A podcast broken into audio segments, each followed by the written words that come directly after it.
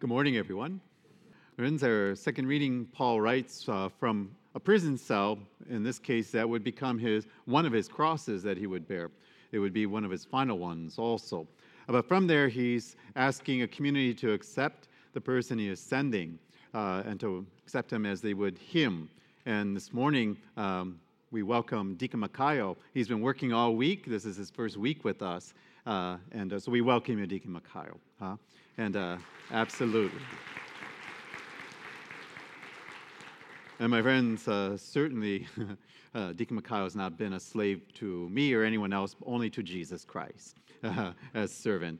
So my friends, um, Jesus is on his way to Jerusalem, uh, where he knows he will be crucified. This is the opening of the gospel, as we it was read today, proclaimed to us. And there we are told a crowd is following him. And we are told that he turns to the crowd and has something to say to them. But you should know that the crowd that has been following him have been following him because of what he has been doing. He fed them mysteriously from the mountain, and uh, he has healed people. But there's something else he's been doing. He's been wagging, he's been doing this to the religious authorities. You hypocrites. And to the Roman Empire, he has been mm, mm, mm, mm, mm. So now Jesus is walking. They think he's on, um, if you will, victory march to Jerusalem, but he is not. He is marching towards his cross. He is going to be executed. And he has been telling them that being his disciple is tough. So now it opens and he says, he sees that they're following. He stops, he turns, and he gazes on them and says, now you, all of you, because they've been cheering him on. Yeah, yeah, yeah, yeah, you tell them off. And now he says, now I'm going to address you. Are you ready and prepared to sacrifice what is necessary to be my follower? And um, my friends, he speaks to them about the cross. He offers them the cross, but Jesus does not only offer the cross to them. He is awful. He has also offered them hope and victory and freedom. And we can't forget this either. Jesus did not invite those would-be disciples to carry their cross without purpose, but to carry it knowing that victory is upon them, that there is hope in him and glory is coming. If in Christ there is no crown without the cross, there is neither a cross without the crown then. And what is that cross? What does he mean by that? For you and I.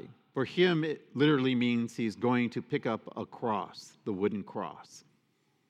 But for us, it can be as plain as, for some people, they consider their life to be so boring. And so for them, it is a form of a cross to them. And I'm not talking about just I'm bored today. I'm talking about those who don't see joy in life and wonder why they're still here. There are those who have common burdens placed upon them that they must carry. It can be a particular cross, such as living with an injustice that has been done against you. Or perhaps you have an illness that is not going to be cured. For some, that cross presents itself as their partner, meaning they're married, their wife or husband has passed, and now they must carry that cross of mourning. And for some, a mother and a father who have lost their child, that is a cross for them now to carry, that type of mourning that almost only a, another parent could understand. It could be a cross that seems distant, surviving a place where it's ravaged by war and violence and great injustice and famines of every kind. Or it could be one that is in proximity, meaning within neighborhoods now and within our own country, where gangs and drugs and violence are every day and every night things.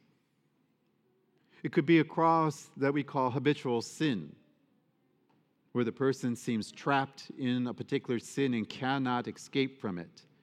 For some, uh, it could be a particular demeanor about them that seems to be a cross. It can be an addiction of any kind. And the struggle to be free of such a cross is a heavy cross indeed. Perhaps a worthwhile cross is found these days just trying to live as disciples of Jesus in a society that's just not very friendly about it. We are called as his disciples to try and to live simply and to live without uh, a great deal of materialistic things. It's not that they're bad. And Jesus says, don't let them become your God. Don't work yourself to death so that you have five houses and ten cars. He said, what? You can't take them with you. Today, though, um, it is for many, for almost all Christian denominations, it is a countercultural experience because our world uh, does not like uh, many of the things that Jesus has taught. And when we advocate for solidarity amongst us Christians, uh, particularly when we uh, view those who are marginalized in our society, we could be talked about. I mean, it gets worse. Upholding the sanctity of all life, all life, from beginning to end. We're speaking out for those who do not have a voice, such as the unborn, and for those who are elderly, who no one wants to listen to anymore. Our Christian values and virtues demand that we stand up for them, and there are many in aspects of our society that don't care about that and don't want to hear about it. And my friends, when Jesus told his would-be disciples that they must hate the nearest and dearest things close to them, Jesus, if you've studied your scriptures, does not um, talk about hate, and he does not, um, he's not the destroyer of family and life. It is a rabbinical way of him speaking. He wanted to get your attention. So he says, unless you hate. And in the hu- Hebrew language, hate is a, uh, their understanding is less love. It's a little bit, it's kind of odd. Uh, but it's important for us to understand when Jesus uses language like this, how to accept it. Uh, because somebody was like, oh, that's a terrible thing for Jesus to say. Well, you don't understand uh, the lingo that's happening. If you do, then you'll understand what he's getting at. But my friends, Uh, Jesus is merely stating that loyalty to him and his Father must be number one. And to love God this way does not mean you love others less. That's not what Jesus taught us. He said, you will love them as you love yourself. But then when he left, he said, I tell you, you will love them the way I have loved them. So I don't, I've never encountered anyone who has told me, my family loves God so much that they don't care for me anymore. I've never heard that. And you should never be afraid of that. But he just meant that God must be first and foremost above all things. And this was the cost of Christian discipleship as we understand it. The cost of discipleship may mean only small sacrifices, such as we will lose an acquaintance or a friend because you happen to be Catholic. And it happens. In the months leading up to my ordination, those who I thought were friends of mine, once I became ordained, said, goodbye, we want nothing to do with you, because now I became a representative of the Catholic Church. I did not hate. I did not wish ill. I was just saddened by it. That is the cost. My friends, there are some who do not like Christian principles and morals and values and behavior, so they will be put off by you. That'll be the cost of being a disciple of Jesus. On the other hand, it may mean major losses, even loss of life. Now, in this country, we haven't seen it, but in other parts of the world, they do kill Christians.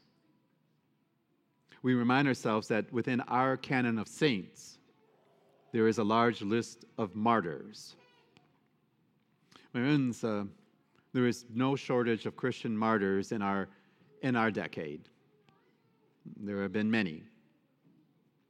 When Jesus spoke his words about discipleship, carrying his or her own cross, Remember, he was on his way to Jerusalem to accept his cross and to carry it on his shoulders all the way to Calvary.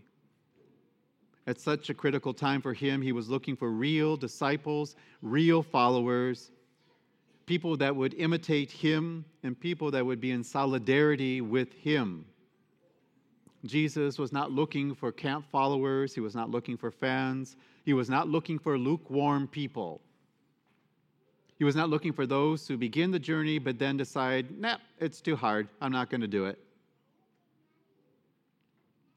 So, my friends, what do we do first? We first pray for each other, for all Christians, that we will have the grace and the commitment to remain faithful to our Lord.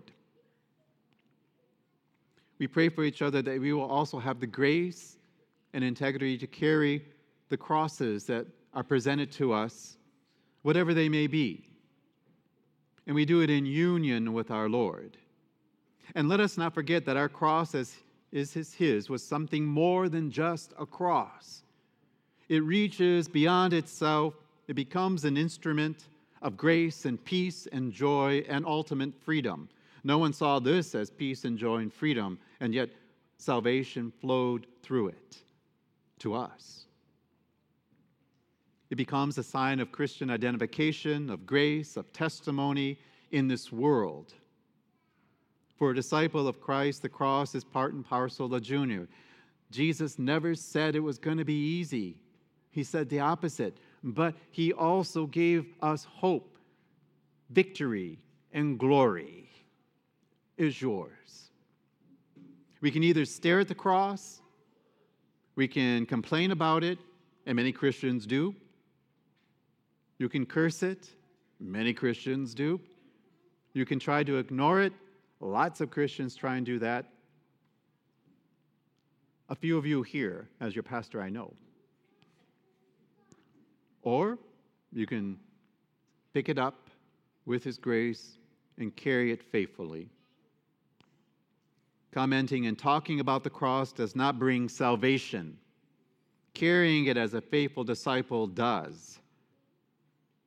We are walking with Jesus either as a fan, someone who you think is very nice, or you will be a committed disciple. There will be no middle ground.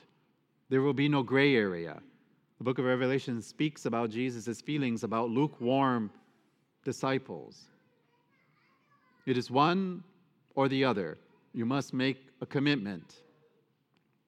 Acceptance of the cross and carrying the cross can change your life in a very personal way, taking you from being just an admirer of Jesus or a fan of Christ into a committed and true disciple of Jesus Christ.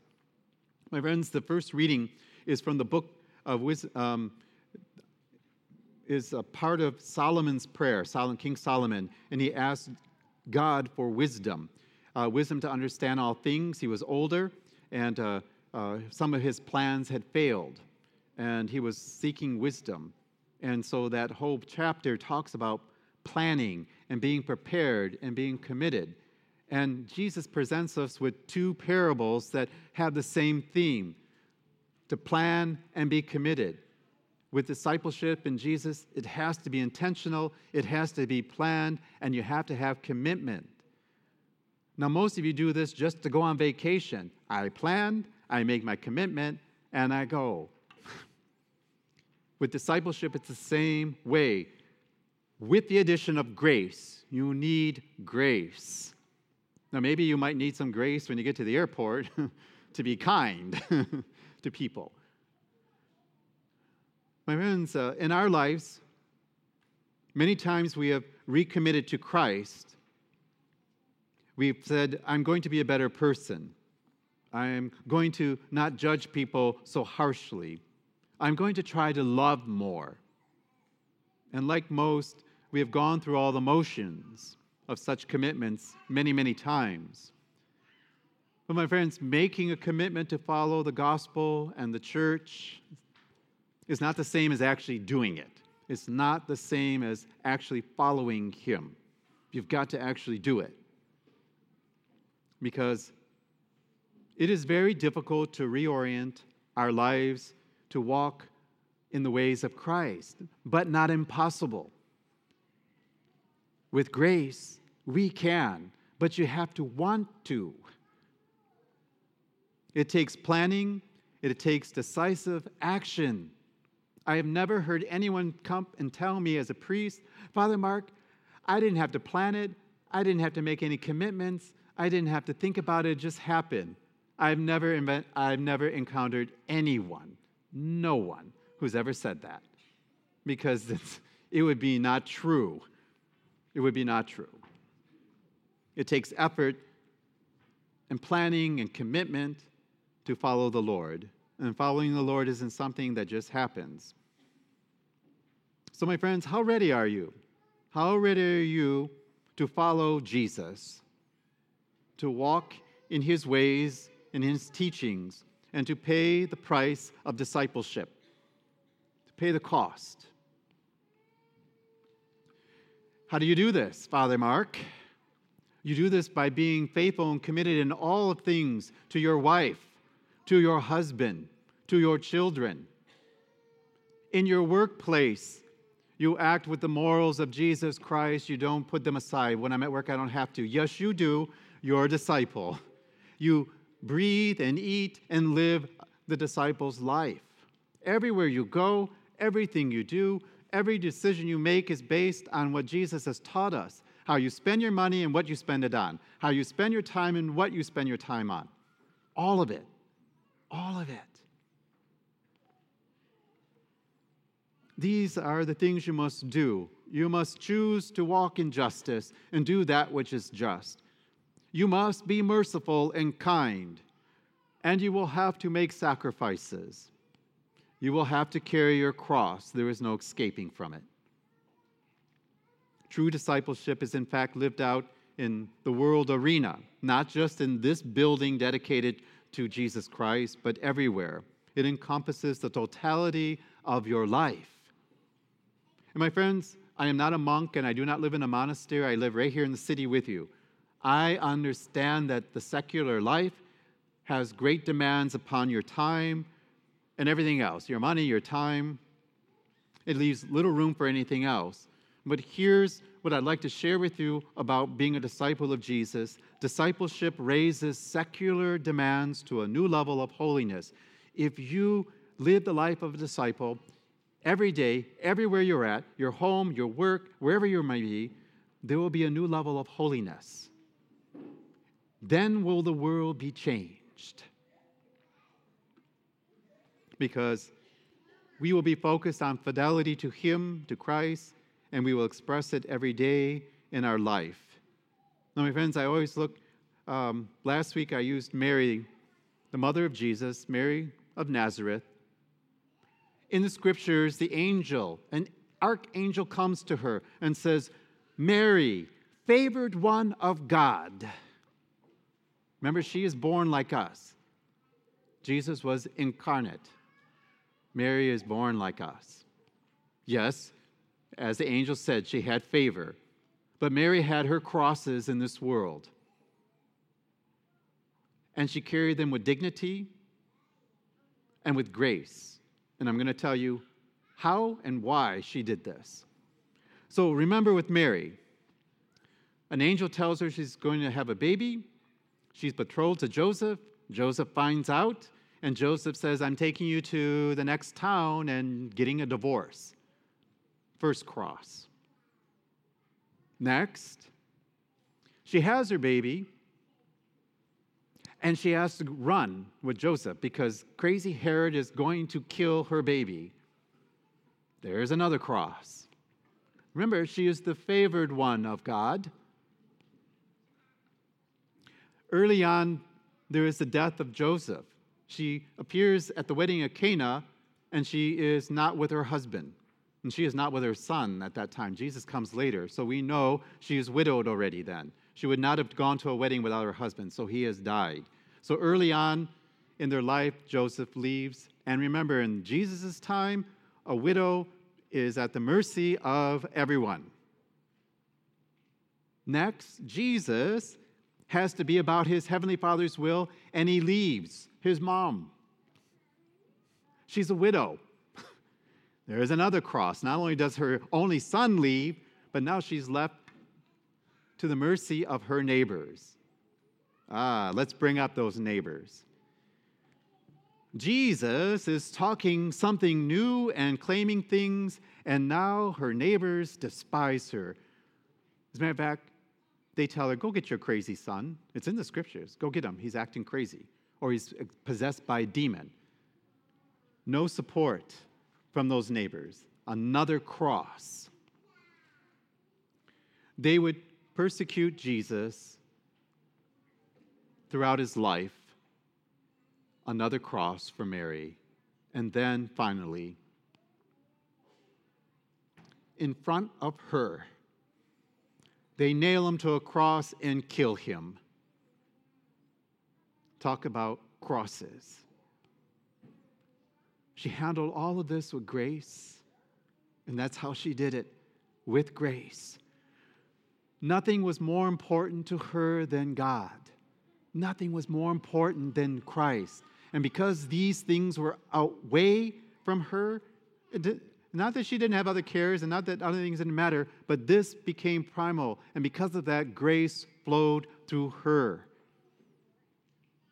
It will for you. So I ask you, what is in the way of you becoming a disciple like that?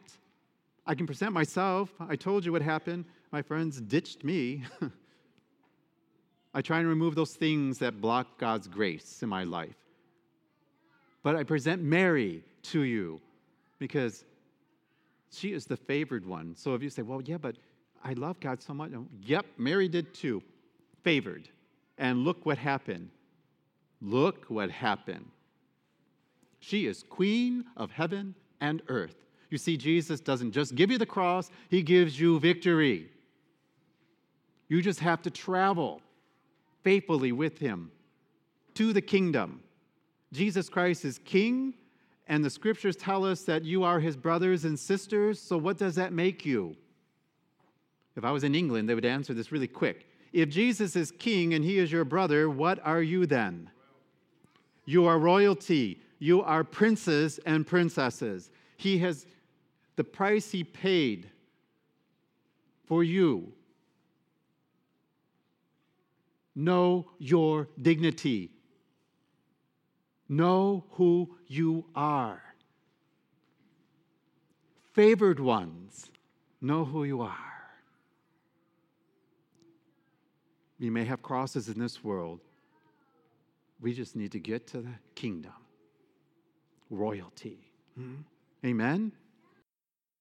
My friends, um, today uh, Pope Francis elevated John Paul the First to a saint. He only reigned for thirty-three days in nineteen seventy-eight. Uh, but what is known is his holiness and his joy. He is known for his smile. Nothing like a joyful Christian. Let us be the same. Amen.